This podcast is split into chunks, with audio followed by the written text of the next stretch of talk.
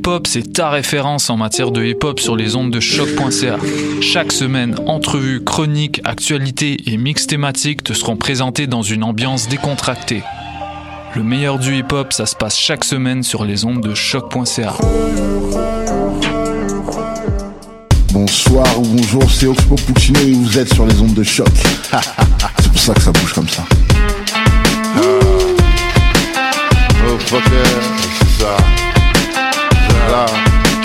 יש לי כלבה קוראים לה מירי ורוחצת לי את החצר יש לי כלבה קוראים לה מירי והסתכלו זה אני לא מתעסק אבל פחות שאת נושמת פחות שאת נושמת כן אני נושמת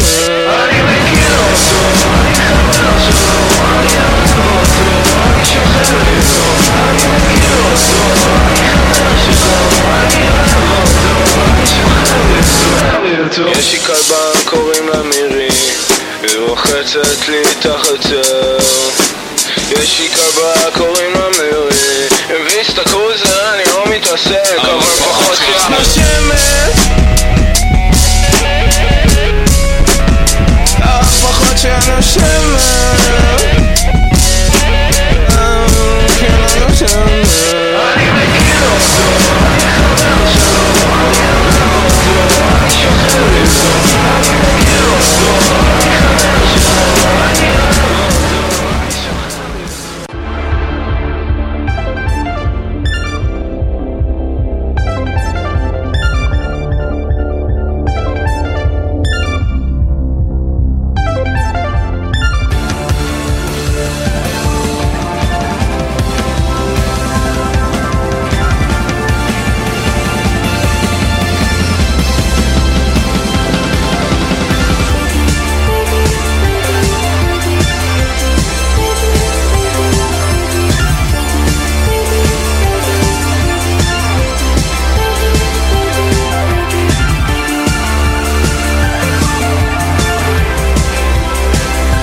Bienvenue à cette toute nouvelle émission des Amazones. Et oui. C'est déjà le moment où est-ce qu'on doit parler. Excusez, c'est parce que vos micros là sont tellement comme disparates là, comme que j'avais eu de la difficulté à découvrir qui était qui. C'est un peu n'importe quoi. Il y a aussi des écouteurs qui ont été changés de micro. Fait que là, on joue sur toutes les consoles en même temps. C'est le chaos ce matin à chaque. C'est un jeu d'usurpation.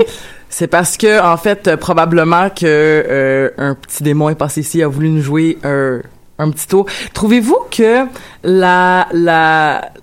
les micros, dans la façon dont ils sont formés, genre, tu sais, avec leur six pattes en métal, on dirait, genre, tu sais, les trucs dans Wild Wild West, là, ou je sais pas trop quoi. La grosse araignée. La grosse araignée dans Wild Wild West. Il manque une coupe de pattes, mais... Oui, il en manquerait deux, techniquement, mais... Techniquement. Est-ce qu'on va devoir tuer cette bibite-là à la fin de l'émission? Oh my God, comptez pas sur moi. Moi, j'ai pas les sous pour rembourser choc.ca. Ah, bon. On n'a pas Will Smith non plus. Okay. Non. Sans Will Smith. Sans Will Smith, on peut pas. Moi, j'ai compris que Will Smith était un homme riche. La journée où est-ce que j'ai écouté le spécial de David Blaine des stars, donc quand il faisait des trucs de magie. C'est ça, David Blaine, c'est un magicien à la Chris Angel, c'est ça?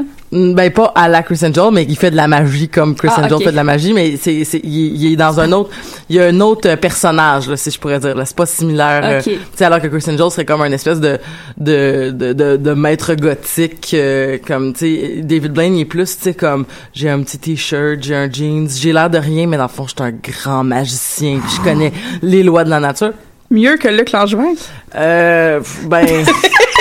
Luc Langevin, son truc, c'est d'avoir le petit bracelet de cuir. C'est ça. Non, mais le bracelet de cuir, c'est ça qui donne l'autorité dans le monde de la magie, je pense. Peut-être. Voilà. Et donc, qu'est-ce que je disais? Donc, c'est ça. Donc, et dans un épisode spécial de David Blaine et les stars, donc, il y avait Will Smith et sa famille. Et le fils de Will Smith, avait un iPhone du dernier modèle avec pas de cover autour de son iPhone. Et c'est là que j'ai fait, ces gens-là sont riches parce qu'ils peuvent vivre la vie au level hard, tu sais. Ouais. Ou du moins non, mais vous comprenez ce que je veux dire. Là, le véritable privilège, c'est de pas avoir de cover sur ton iPhone. Non, mais écoute, moi je m'achète un Otherbox ou un, l'équivalent depuis 4-5 cellulaires parce que genre jamais de ma vie je tolérais et je suis excessivement satisfaite. Je veux dire, j'ai pas de crash, pas rien, comme tout va super bien avec mes téléphones. Mais tu vois, c'est la vie de privilégié, c'est de ne pas avoir de cover de cellulaire parce que au pire tu t'en achètes un autre. Voilà. Hey! C'est bien dit. Bon matin! Bon matin! C'est Salut. Pas de ça qu'on va parler aujourd'hui. On va pas parler ni de Luc Langevin, ni de Will Smith, ni de bracelet de cuir, quoique. Mais on va parler aujourd'hui, donc, de quelque chose de bien fascinant, en fait, parce que si vous ne le saviez pas, parce que c'est écrit dans la description, là, mais mettons que vous le savez pas, là. Aujourd'hui, c'est mon anniversaire et j'ai 25 ans et j'ai voulu me faire plaisir et parler d'un de mes fandoms préférés qu'on saupoudre un peu depuis plein d'épisodes parce qu'on est si on n'est pas atteint, on est sur le bord de l'atteinte de notre 80e épisode quand même. Donc, félicitations à toutes celles et ceux qui nous écoutent. Et voilà. Et le fandom que j'avais envie de parler aujourd'hui, c'est Buffy the Vampire Slayer. Wouhou! Mais pour parler de ça, j'ai bien sûr un panel et je vais vous le présenter maintenant, en commençant par ma gauche. Allô. Allô. Allô Maud. Ça va. Ça va bien Bonne toi. Fête. Merci. Toi, ta relation avec Buffy. Écoute, j'avais pas le câble quand j'étais petite, puis c'est comme la série que je regrettais de pas pouvoir écouter. Fait que là, chez ma grand-mère, je courais après Buffy. Puis quand j'ai eu les DVD, ça a changé ma vie. Oh. Ouais. Oh. Je pouvais te dire tel DVD, tel épisode, il se passe telle chose. J'ai dit à quelqu'un l'autre fois que j'étais qu'on allait parler de Buffy, que j'aimais Buffy. Puis la première question que la personne m'a posée, c'est toi, t'es team quel chum de Buffy? Ah moi je m'en torche. Ouais, évidemment, on sait bien là, mais t'as-tu une réponse quand même? Mais non, mais OK. Wow. C'est parce que c'est une question facile, OK? Spike est un asshole. Riley est un asshole. Mais c'est parce que t'es pas rendu. Non, mais je sais c'est quoi la fin, là. Mais veux pas. Je veux dire, il a quand même essayé de la violer. Ouais. À un certain point, comme, c'est pas nécessairement une relation saine. En même temps, Angel est plate. Mais Angel est plate, mais. Il est plate. Mais c'est David Boreanaz. Il y a comme deux émotions, là. Et deux Poméraniens, mais. Sidetracking sur les Poméraniens de David Boreanaz, mais tu sais, c'est pas une vraie question, là. Non, c'est ça, il y a pas beaucoup de gens dans la course, on dirait. Non. Mais l'affaire, c'est que ce que certains ne savent pas, et certains ne savent pas, c'est que il y a des bandes dessinées de Buffy qui sont canons, que j'ai pas encore eu la chance de lire parce que j'ai pas encore fini la série. Je vais vous expliquer pourquoi dans quelques minutes, parce que c'est peut-être sacrilège de dire que c'est terminé comme en 2002, que j'ai pas eu le temps de terminer. Haltez-vous, je vais vous expliquer. Donc, mais dans le fond, c'est pour l'instant, je vais juste dire que dans la bande dessinée, Buffy rencontre d'autres partenaires amoureux, dont des femmes. C'est ça, je peux dire que je suis team Satsu, je crois qu'elle s'appelle. Ben je sais pas parce que je les ai pas lus, fait que je connais pas leur nom. Mais tu peux être team Satsu si tu le dis, je te crois. Je suis elle dans ce cas-là. Et voilà. Mais moi, mon personnage préféré, ça a toujours été Willow. Depuis le début. Mais Willow est hot. Oui. Moi, j'ai beaucoup d'admiration, puis j'aime beaucoup Xander. C'est un être super puissant, mais ça paraît pas. Mais il est vraiment, vraiment puissant. Il a le pouvoir de l'amitié. Oh. C'est son pouvoir, mais tu sais, c'est ça, parce que t'as Buffy qui est la Slayer, t'as Giles qui est le Watcher avec ses connaissances, tout ça, Willow la sorcière. Puis t'as Xander qui a le fucking pouvoir de l'amitié. Puis plus tard, celui de la construction. Oui. Fait que de réparer les choses. Aussi. Puis aussi celui d'avoir... Au niveau métaphorique aussi. Et aussi, il y a le pouvoir de l'armée, parce que il a été dans l'armée pendant, genre... Un Halloween. Et ça va lui avoir servi pendant des saisons. Ils ont tellement fait de millage là-dessus en disant comme... Tu te rappelles la fois où j'étais soldat? Ben, je me rappelle maintenant comment désamorcer des bombes. C'est fabuleux. C'est le seul qui se souvient de quoi que ce soit de cette nuit-là, en plus. C'est vrai. Hein? Les autres n'ont pas gardé d'habilité spéciale. Pas de souvenir. On continue avec Roxane. Allô? Allô, Roxane. Je parle depuis tantôt, mais bonne fête! Merci.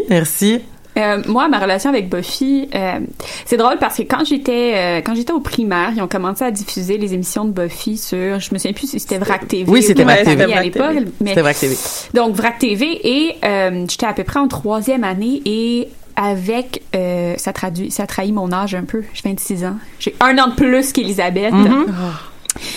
Oh. Et dans la cour d'école, on jouait à Buffy. Ah ouais. Ouais. Puis j'avais le câble. Encore une fois, j'étais une enfant privilégiée. Je jouais à Buffy dans la cour d'école de mon école sur le plateau Mont-Royal, dans le parc La Fontaine. Tu sais, c'est pas pire. Mais et il y avait toujours cette espèce de compétition. La cour d'école de ton école, c'était le parc La Fontaine. C'était pas le parc, mais c'est dans le parc. Ok. Enfin bref. Parce que ça aurait été. Ben, on allait souvent à mon école, c'est le parc La Fontaine. C'est comme, wow. L'école de la vie. C'est ça. Mais on s'obstinait toujours sur qui était quel personnage. Puis je pense que c'est la question que je voudrais vous poser. Vous êtes qui? Ouch! C'est difficile, hein? Moi, ouais. Je sais que je me battais... bizarrement, je me battais pour être soit Willow ou Faith. Puis, je sais pas pourquoi, à l'époque, j'avais accroché sur Willow ou Faith et non pas sur... la protagoniste, parce qu'en général, tout ce que je voulais, c'était être le centre de l'attention, on va dire. Remarque, ça n'a pas vraiment changé aujourd'hui, mais... fait que je me demande pourquoi j'ai pas accroché sur les autres. Peut-être parce que Willow était l'intellectuelle par excellence et Faith était la badass par excellence. Mm. Mm-hmm. Je sais pas ce que vous... Ah mon Dieu, je vous ai posé la c'est la question qui tue, honnêtement. Là, j'essaie de... Je pédale un peu, pour être honnête. Mais moi, je pense que c'était Willow aussi, mais ouais. Parce qu'elle était intellectuelle, elle était vraiment pas cool au début, puis j'étais vraiment pas cool. Ouais. Fait que c'était comme... finalement, à la fin, elle devient super cool, tu sais, mais... ça a pris du temps. C'est ça, mais je pense que je me sentirais imposteur de m'identifier à Willow saison genre 5 et plus, mm-hmm. Mais saison 1, 2, 3, là, ça, je me sens plus comme Willow. Ouais, peut-être un peu aussi de mon côté. Je pense qu'on est tous un peu des Willow. Je sais pas, je sais pas qui me... J'essaie de réfléchir, puis je trouve pas de personnage que je trouve qui me représente bien. Mm. Parce que, tu sais, comme... probablement quelque chose, tu sais, je pense que j'ai un peu de Buffy dans l'espèce de, tu sais, je suis quand même, Buffy finit par devenir un counselor à l'école, mm-hmm. Donc relation d'aide, ce qui est devenu mon métier aussi, mm-hmm.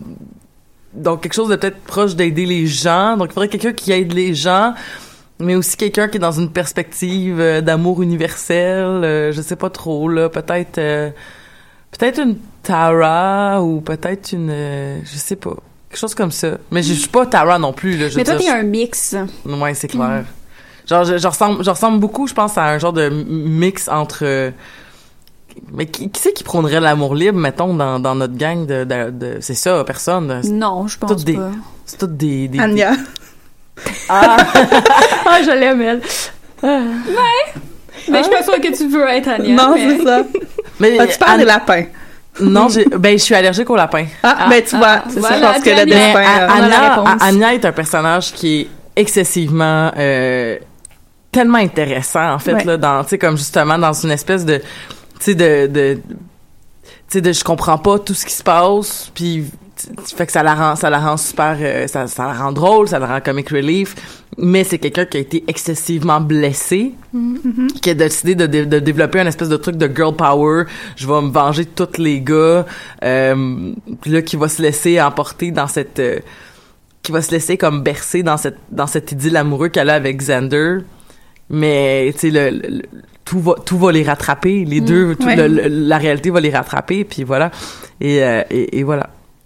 Anya, c'est un beau personnage. Mais je pense qu'il y a beaucoup de personnages que c'est des beaux personnages. Puis je trouve que tu sais, comme Tara aussi, je trouve que c'est un super beau personnage. Mais bon, hein, genre, tuons la lesbienne, là, tu sais. Oui. Mais bon, ça, c'est une autre affaire. Hey! Et on continue à parler. Pascal! Allô? Moi, je vote pour sauter la chronique. Comme on est tellement bien embarqués. Ah, il y avait une chronique? Oui, mais c'est pas grave. En fait, on avait deux chroniques aujourd'hui. Je suis tellement diffuse. Parce que, tu sais, moi, quand j'organise, je laisse tout le monde faire des chroniques. Je suis comme, faites vos chroniques. C'est ça. Moi, je suis d'avis que je la saute. Je vous en parlerai une autre fois. Mais bonne fête! Merci. D'ailleurs, hein, je ne vais pas rester en reste. Je vais être la méchante, sinon. Donc, la fille Carabosse qui n'est pas invitée au baptême. Pascal qui ne souhaite pas bonne fête à ma fête. Elle vient dans 5 épisodes jeter une malédiction sur nous tous. Exactement. C'est comme ça que ça marche dans la vie. Donc, ma relation avec Buffy, moi, je pense que ça date de mes 12-13 ans environ. J'avais une amie qui était ben fan de Buffy et il me passait les DVD. Donc, moi, je restais pendant à peu près un mois à regarder les saisons. Et bon, éventuellement, l'adolescence et la vie et les choses arrivant, ben, j'ai arrêté de le voir, cet ami-là. Et j'ai jamais fini la saison 7. En fait, j'ai jamais commencé la saison 7. Et c'est juste cette année que j'ai finalement fini cette série-là. Notamment parce que Elisabeth... bonne fête, encore une fois, qui voulait éventuellement faire une émission sur Buffy, puis elle arrêtait pas d'en parler. Je vais faire une émission sur Buffy, puis j'ai fait OK, je vais regarder toute la série, puis tiens, je vais avoir fini, on va faire l'émission. Fait que ça a bien à donner. Et donc, maintenant, je suis rendue dans la bande dessinée. J'ai fini la saison 8. Donc, et là, la saison 9 qui va sortir aussi en une seule BD, là, parce qu'ils sont sortis en série-réalité. Mais comme là, un c'est ça. Ouais. Je pense qu'il y a déjà eu des publications, ils ont déjà ramassé certains tomes ensemble, là, mais là, vraiment, ils le font en deux tomes. Ils séparent la saison en deux, je crois. Donc, ça s'en vient.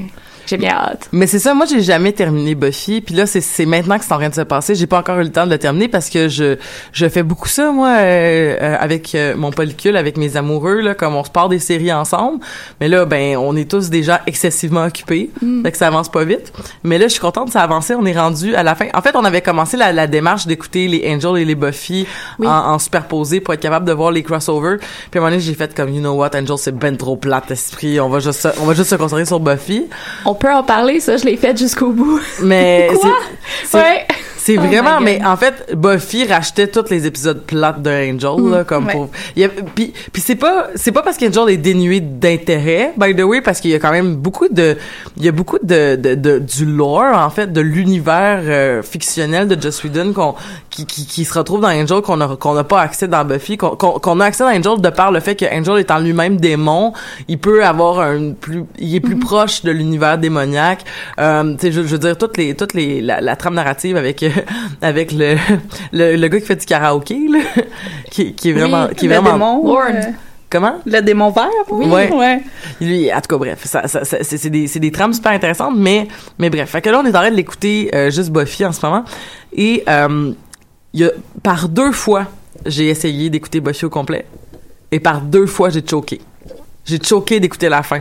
Puis c'est vraiment con, là, mais c'est comme, tu sais quand tu t'essaies de dire, je vais attendre le bon moment, puis c'est jamais assez bon comme bon moment pour finir la, c'est comme un bon livre, là, puis tu te dis, là, j'aimerais ça me préserver les 3-4 dernières pages ou la dernière page pour, tu sais, comme vivre quelque chose de grandiose, puis ben finalement c'est ça, j'ai choqué deux fois, puis là ça va se faire, là. 2018 est l'année où je vais vraiment finir Buffy.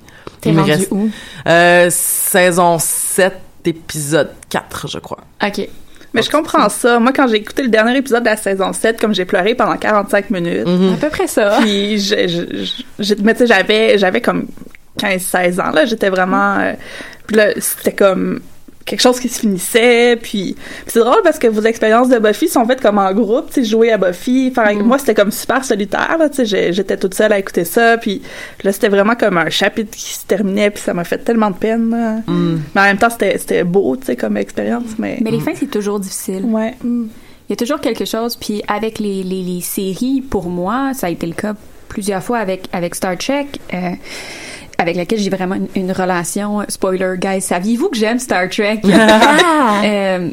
À chaque fois que je dois terminer une série, il y a toujours cette espèce de deuil-là, d'un espèce de groupe d'amis, presque, de qui t'es rendu super proche, tu sais. Puis je pense que c'est pour ça que j'aime regarder les séries plutôt que les films en général, c'est qu'il y a cette espèce de développement d'une relation avec des personnages, tu sais. On apprend à les comprendre, à les connaître, on se développe des affinités avec certains. Mais c'est que ça vient dans le quotidien aussi. Exactement, c'est un film, c'est comme une ouverture, c'est ponctuel, puis après ça, c'est fini, mais quand c'est semaine après semaine, puis là, tu sais, faut que tu ouvres ta place, comme ta vie a une place pour eux, là. Oui. Exactement. Puis c'est ça, tu leur fais une place au creux de ta vie, tu sais. Puis cette espèce de conclusion là fait mal. Peu importe, je veux dire la conclusion diégétique, la conclusion effective dans la vie fait mal.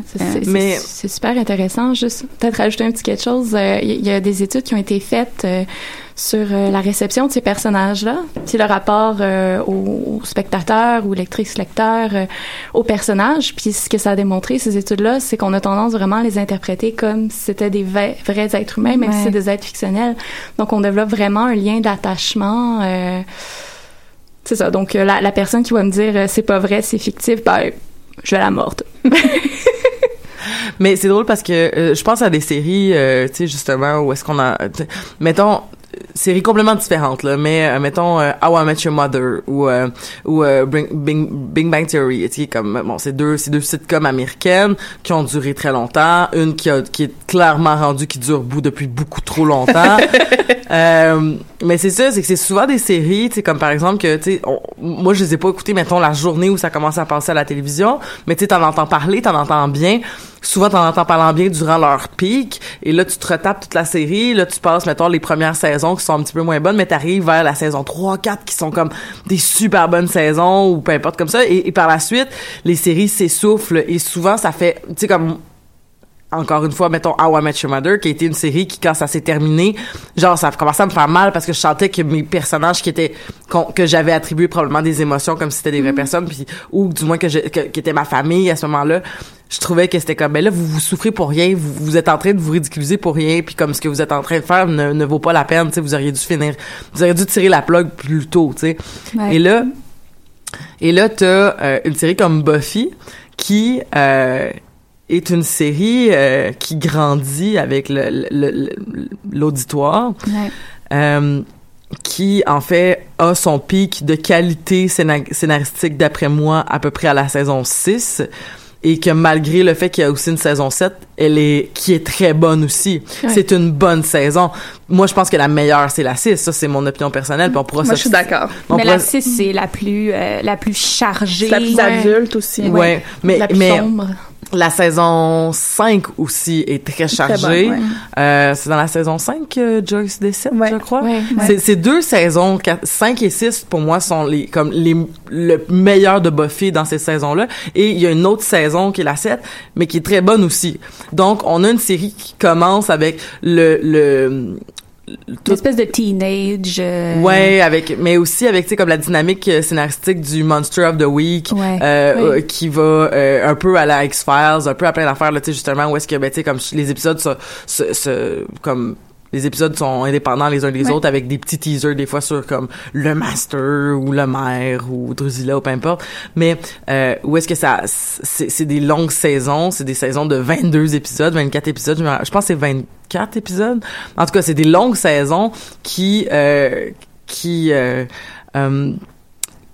c'est ça, qui ont beaucoup de longueur, mais pourtant qui sont quand même, je crois, qui gagnent en qualité avec le temps, ce qui est vraiment cool pour une série, vu que la plupart des séries, justement, ben avec le temps, quand ça finit, on est comme moi, ben c'était dû pour finir, tu sais. Buffy, je sais pas, n'ayant pas écouté la saison 7 au complet, je sais pas si c'était dû pour finir, mais en même temps, je crois qu'au niveau scénaristique, ils ont vraiment écrit une saison qui était tellement chargée en émotions.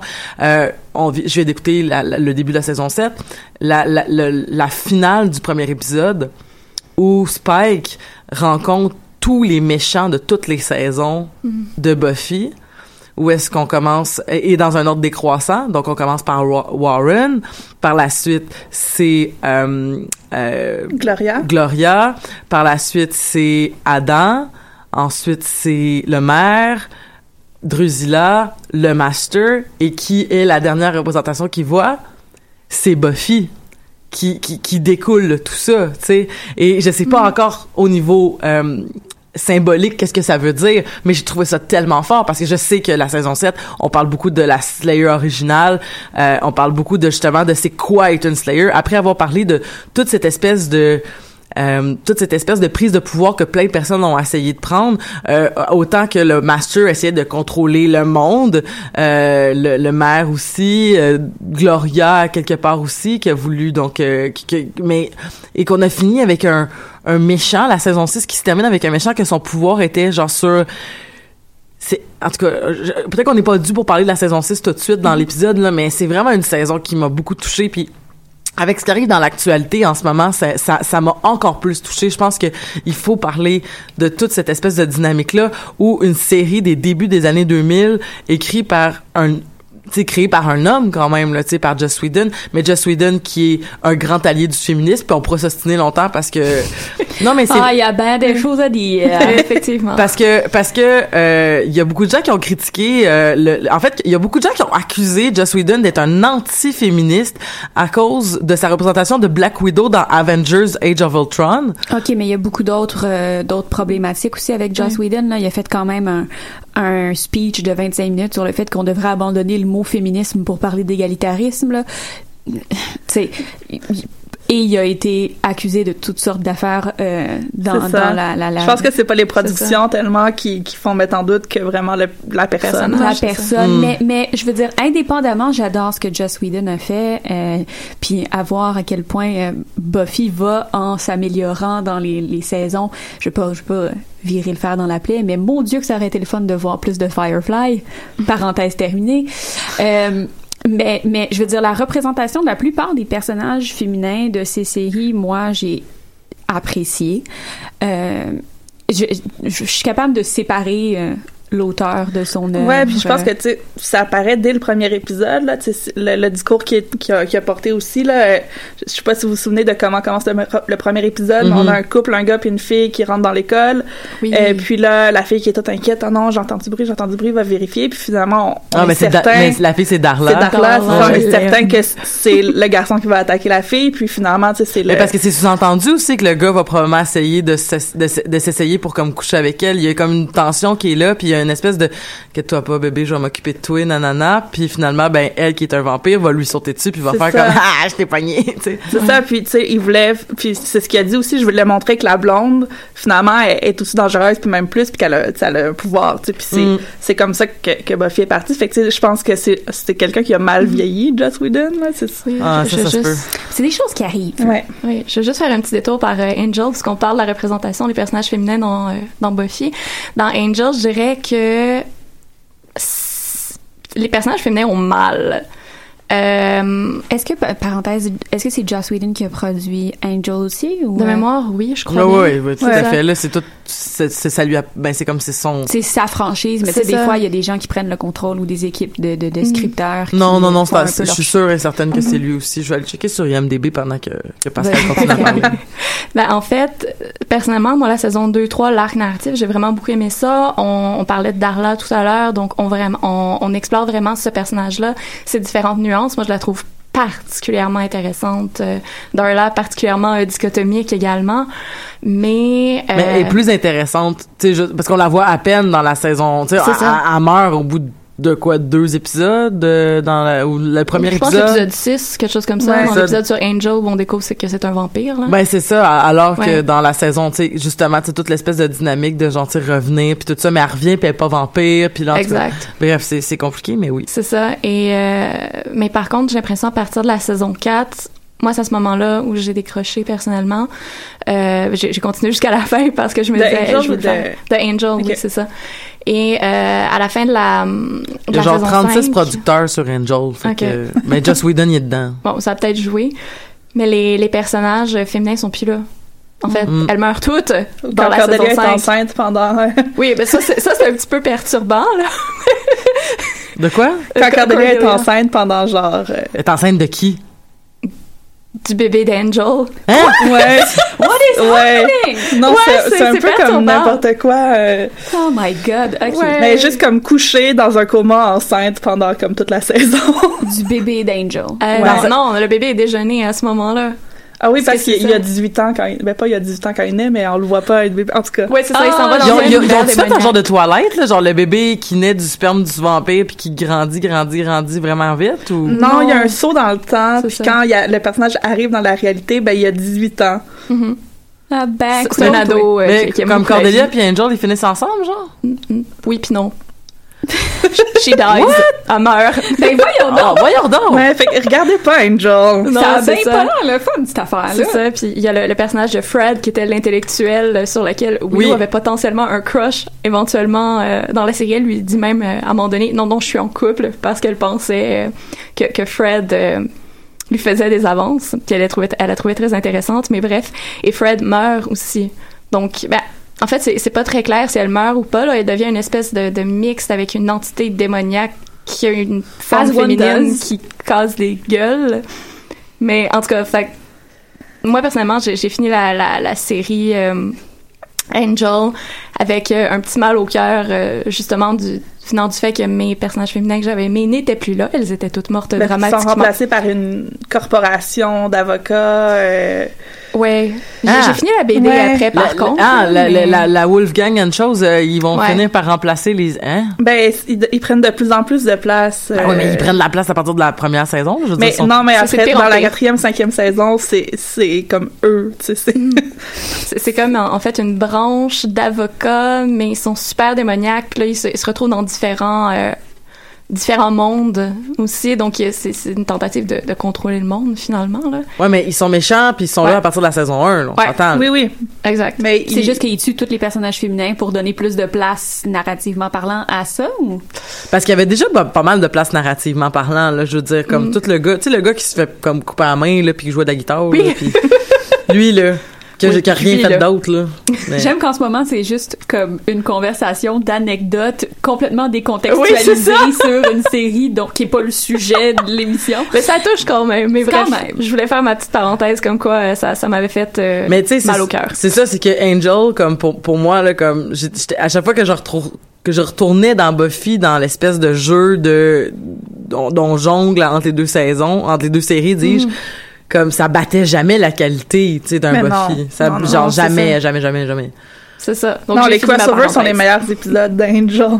Ah oui. C'est souvent pathétique en plus là, tu sais, parce que ça tourne tout le temps autour d'à peu près genre tu sais ça tourne tout le temps autour de tu sais comme une dynamique de genre Buffy puis Angel, tu sais, ils s'aiment, mais ils pourront jamais être ensemble, puis c'est lourd, puis c'est plate, puis en tout cas... Puis attends, la raison pour laquelle Buffy puis Angel peuvent pas être ensemble, c'est parce que Angel peut pas avoir du sexe avec Buffy, right? Ouais. Ben, c'est plus compliqué que ça, je pense, parce que je pense qu'ils se... Tu sais, c'est un espèce de...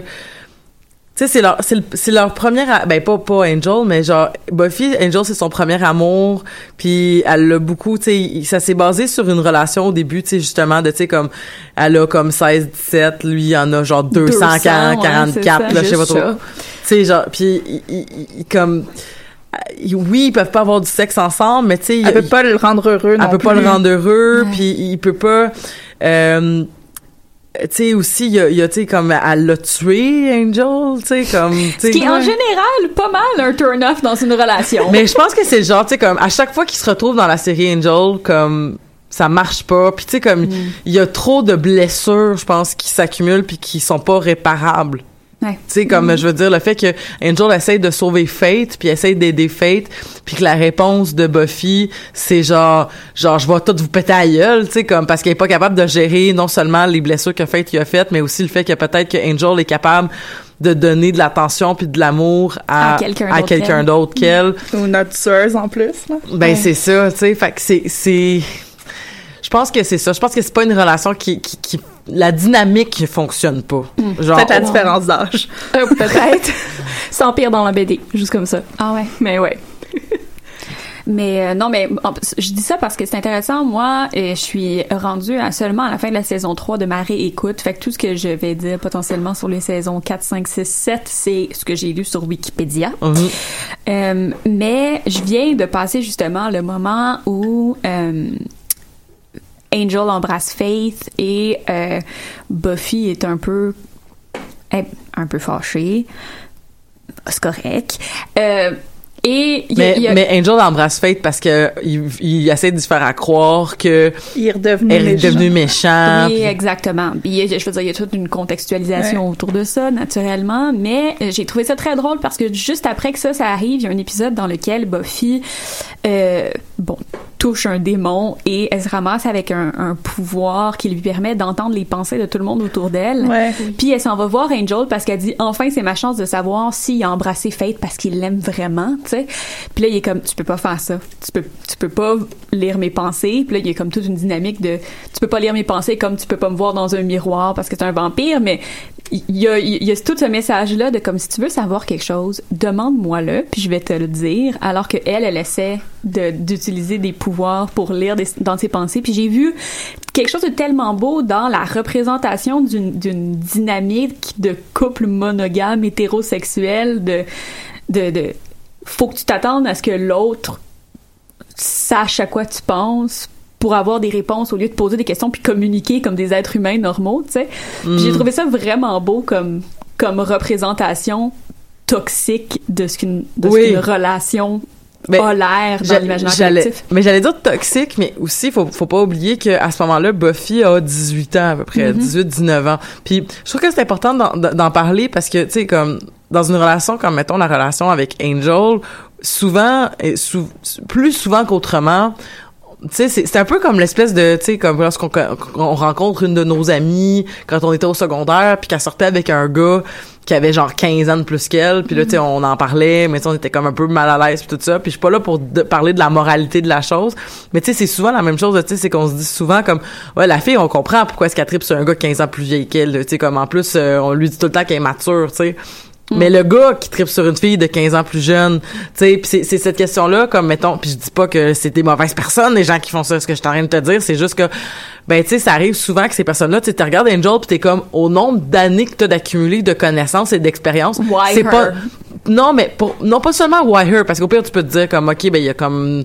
Buffy, c'est quand même une personne crissement intéressante, puis peut-être qu'au niveau, il y a peut-être quelque chose aussi un peu malsain qui est jamais exploré dans la série de façon super, qui est exploré avec Spike, mais qui est pas exploré avec Angel, c'est la tueuse, puis le fait que je suis un vampire avec la tueuse, ça l'a comme... Puis tu sais, il y a aussi une affaire aussi que Angel, ça on le découvre dans la je crois que c'est dans Angel qu'on le découvre, mais je suis pas sûre.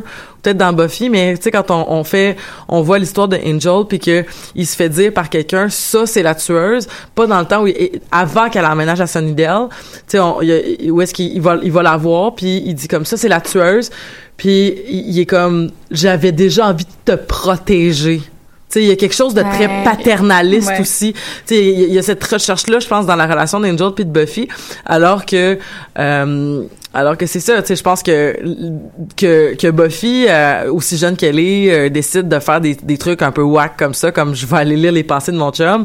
Je veux dire, au pire, on peut se dire que c'est des processus normaux de cet âge-là, tu sais. Mais c'est comme, qu'est-ce que tu fais, toi, avec? C'est quoi que tu recherches dans cette relation-là? Ouais. Et moi, je crois pas que ce qu'ils recherchent, c'est une relation d'égalité.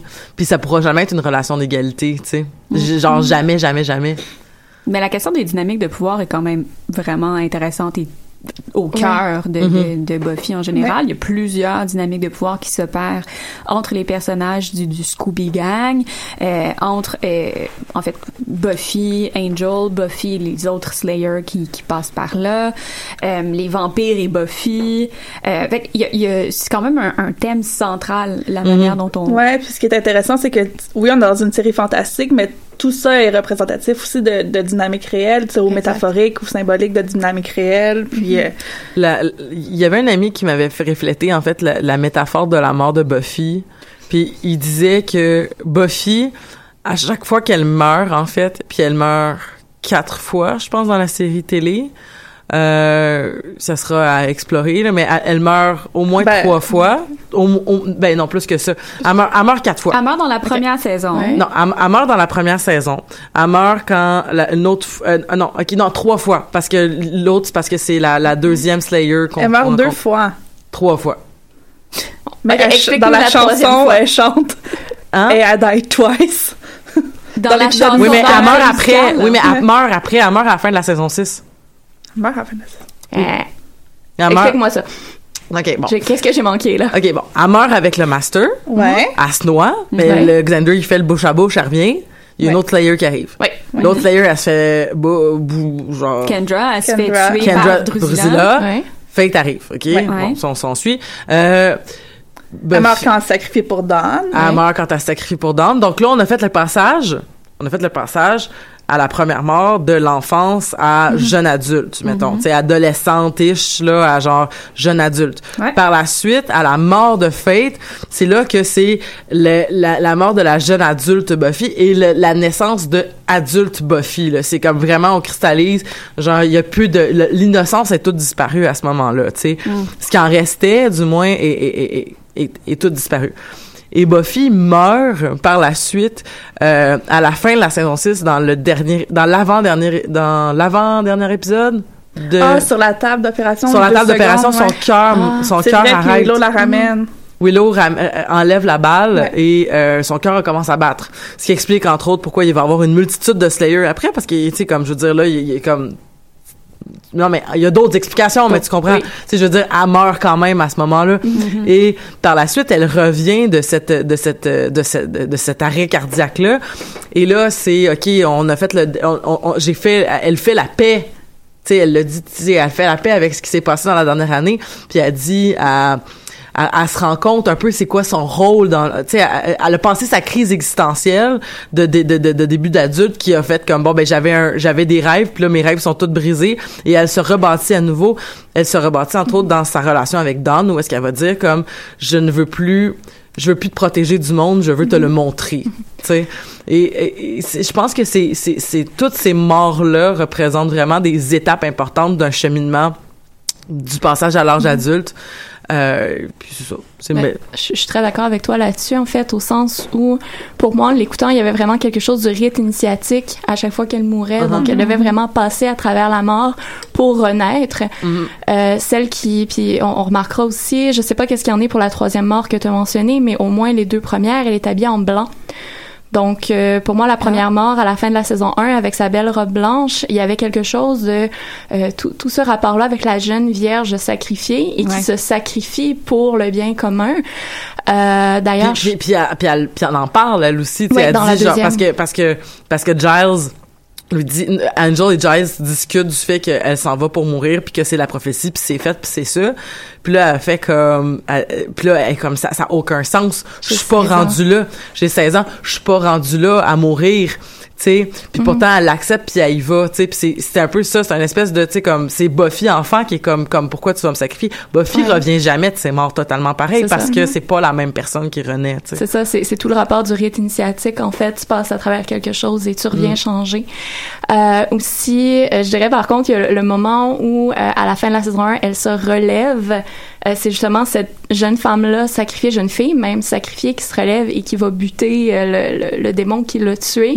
Et il y a vraiment un dialogue très intéressant entre elle et le master à ce moment-là, où il lui dit mais t'étais morte, tu es morte. Puis elle fait oui peut-être, mais je suis toujours jolie. Puis elle lui casse la gueule à ce moment-là.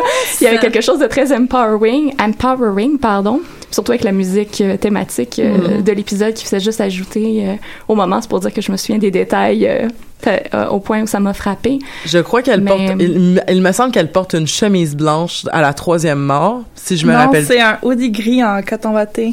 Ah! La spécialiste des détails. Mais je suis pas mal sûre que c'est un hoodie gris en coton watté, parce que c'est l'épisode où ta femme meurt aussi, puis je l'ai réécouté au moins 25 fois. Donc. Mais...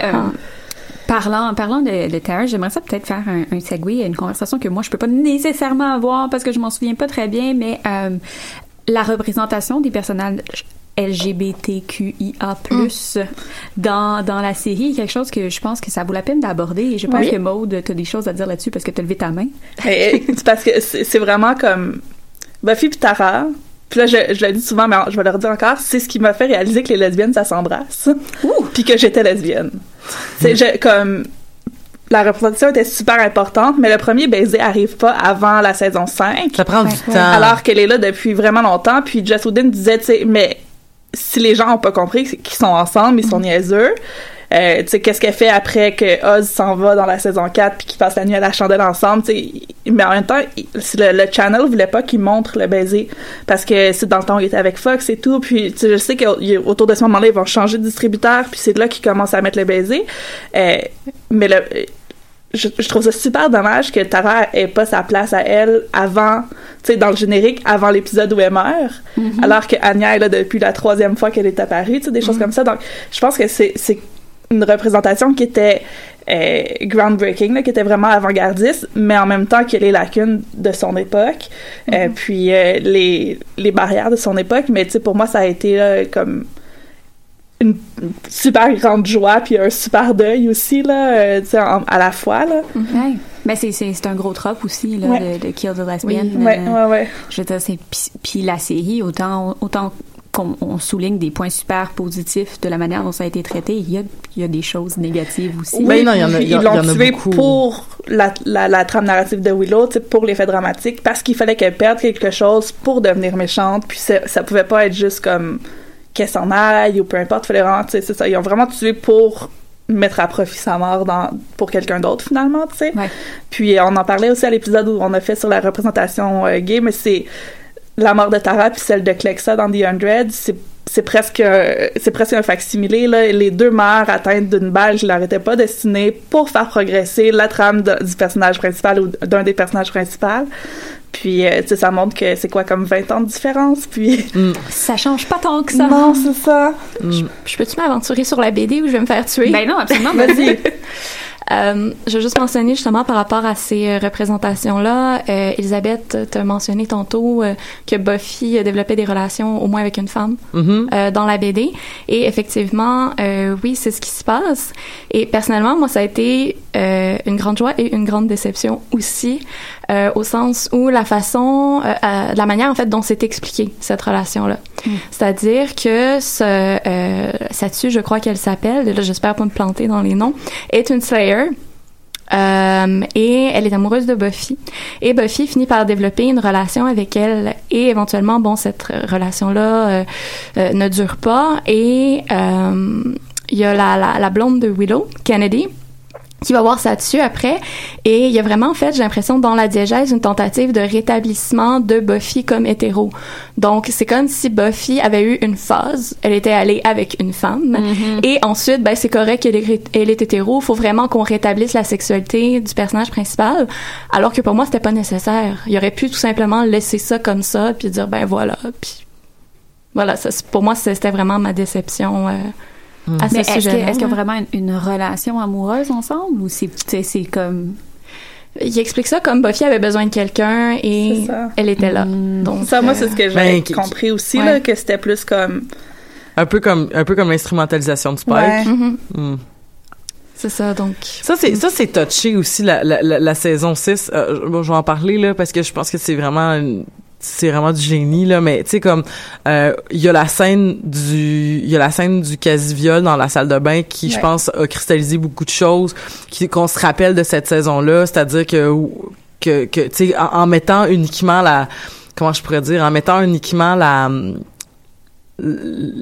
le regard sur cette scène-là qui est épouvantable, mais qui est épouvantable et qui est filmée avec une espèce de, tu sais, je sais pas si vous vous rappelez, mais c'est en plongée, c'est en plongée dans une espèce de salle dans la salle de bain où est-ce que Buffy vient de se faire attaquer dans le dos, donc elle a des problèmes, elle a de la misère à se défendre parce qu'elle a comme le dos barré, parce que sinon elle aurait pété la gueule à Spike, tu sais. Puis elle est pleine de bleu, c'est pas quand elle vient de voir comme le Uber Vampire, puis... Oui, c'est ça. Ça. Fait puis, qu'elle sort d'une défaite. Elle sort exactement. Puis là, elle essaie de se faire couler un bain, mais là, Spike qui essaie de dire comme, non, mais tu vas m'aimer, oui, mais tu vas m'aimer, oui, mais tu vas m'aimer. Puis là, comme, qui vire sur le top, qui passe super proche de la violer. Finalement, elle se déprend, puis là, il fait comme, je sais pas ce qui me prend, puis là, il s'en va, puis bref, il arrive ce qui arrive après avec Spike. Mais c'est une saison au complet où les deux ont passé leur temps à se, tu sais, à prendre le dessus l'un sur l'autre. Ouais. Ça serait plus une dynamique, tu sais, dans le grand spectre de la violence dans le couple. Tu sais, ça serait vraiment une dynamique où on dit que les deux membres du couple s'échangent la relation de pouvoir, ce qui est différent du terrorisme intime, là, ce qui est pas la même chose exactement, mais tu sais, où est-ce que justement les deux vont passer leur temps à se faire du mal, puis à grandir ça. Puis là, ben, ça s'est cristallisé avec cette scène-là qui était super importante pour moi, puis qui est une saison super importante aussi pour parler de la prise de pouvoir des hommes, parce que même si, mettons, tout au long de la saison, ils passent leur temps à s'échanger cette relation-là, et que Buffy va même dire, tu sais, c'est moi qui t'ai utilisé, c'est moi qui est une profiteuse, puis tout ça, au final, ils ont quand même décidé de représenter Spike comme étant un agresseur. Mm-hmm. Tu sais, ce qui est quand même bold, là, parce qu'il aurait pu décider comme de pas faire ça, puis de comme garder cette relation-là égale. Puis là, ils ont fait, moi, mais malgré tout ça, la relation n'est pas égale, tu sais. Et là, t'as cette représentation-là dans la saison 6, mais t'as aussi la représentation du Evil Trio de Warren, Jonathan et de l'autre, là. J'ai oublié son nom. Andrew. Le frère de... Il appelle toujours le frère de celui qui a attaqué le bal avec les loups-garous, là. Pour fumer. Ouais. Le frère de l'autre. Ah, pauvre Andrew. Et voilà, donc, ces trois-là qui vont décider, entre autres, dans un épisode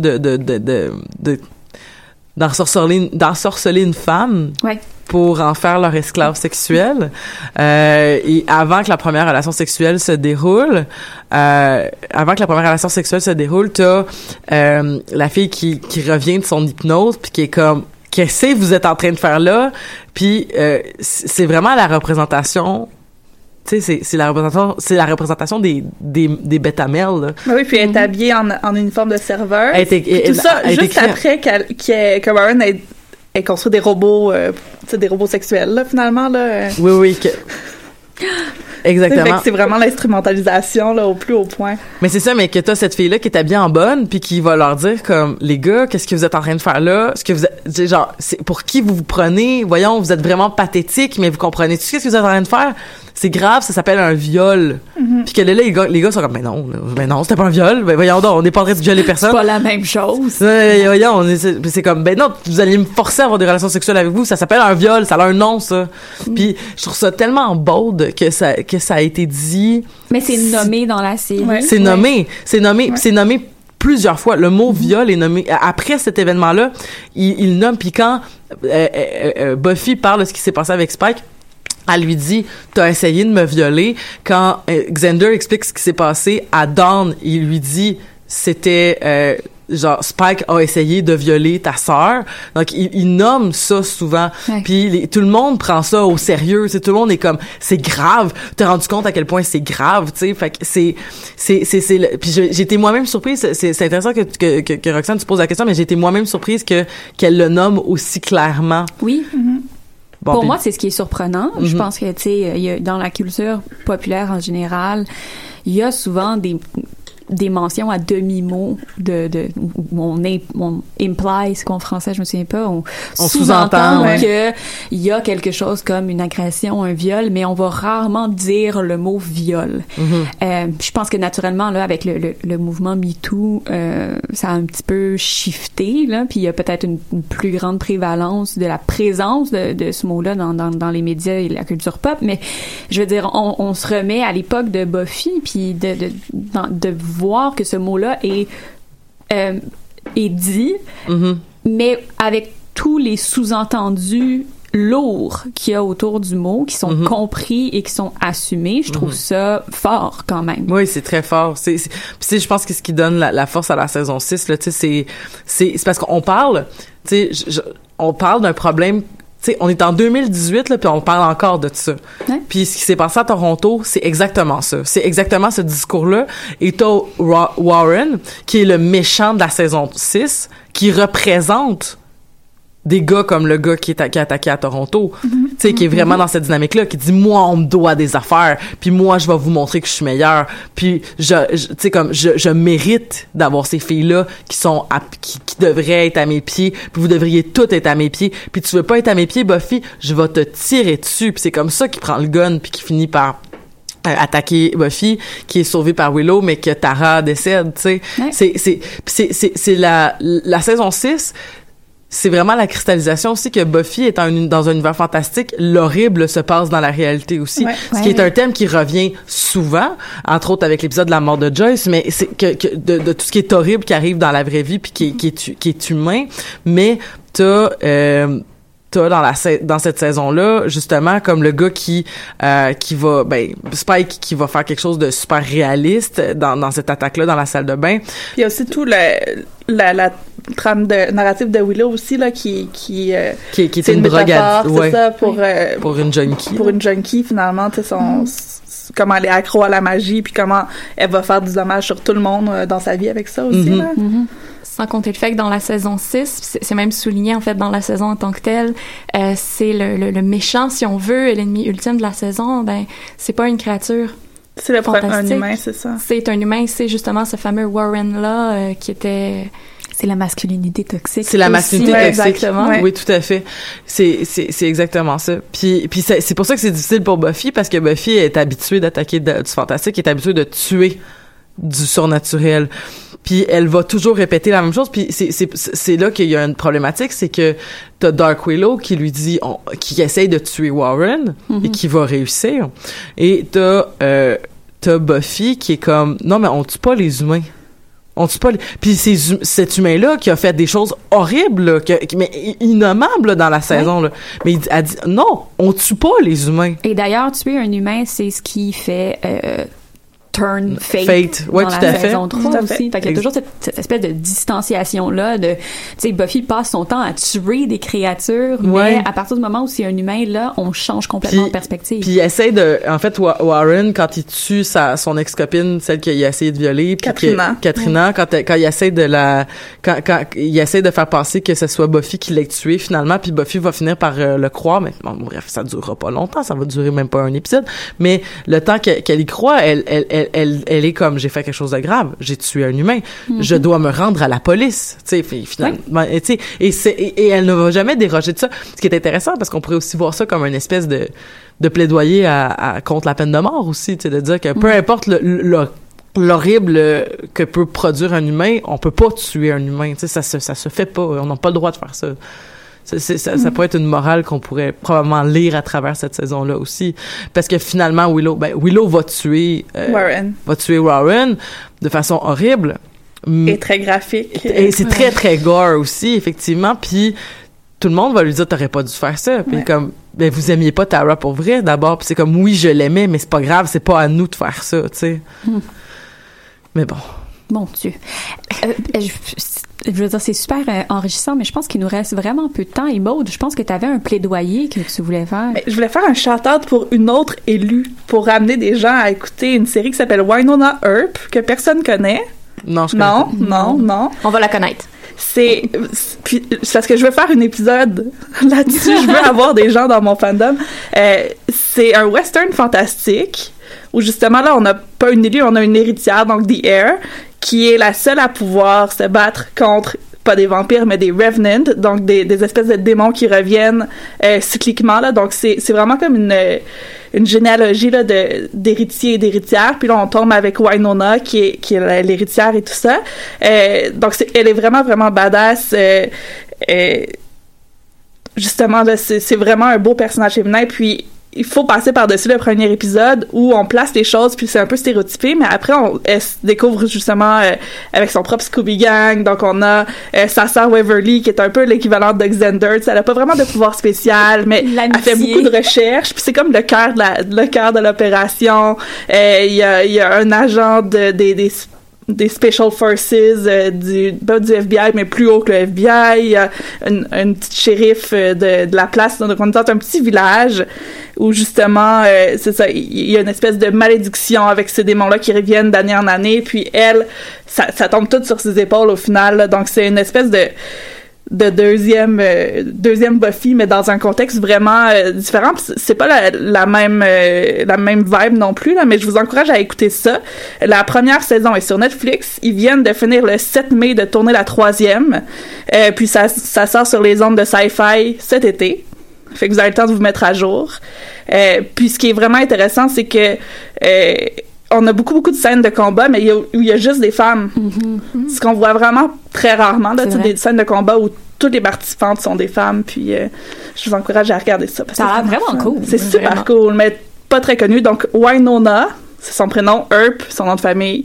La série est sous son nom, puis vous devriez tous écouter ça. OK. Devenez des Earpers avec moi. OK, on s'occupe de Deal. Ça.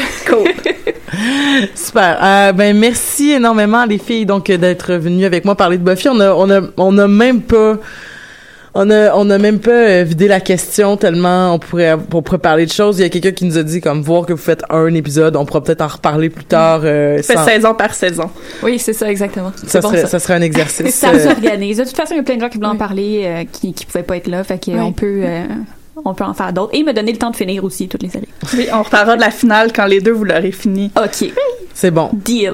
Ben là-dessus, je vous laisse jusqu'à la semaine prochaine où on parlera de d'autres choses extraordinaires.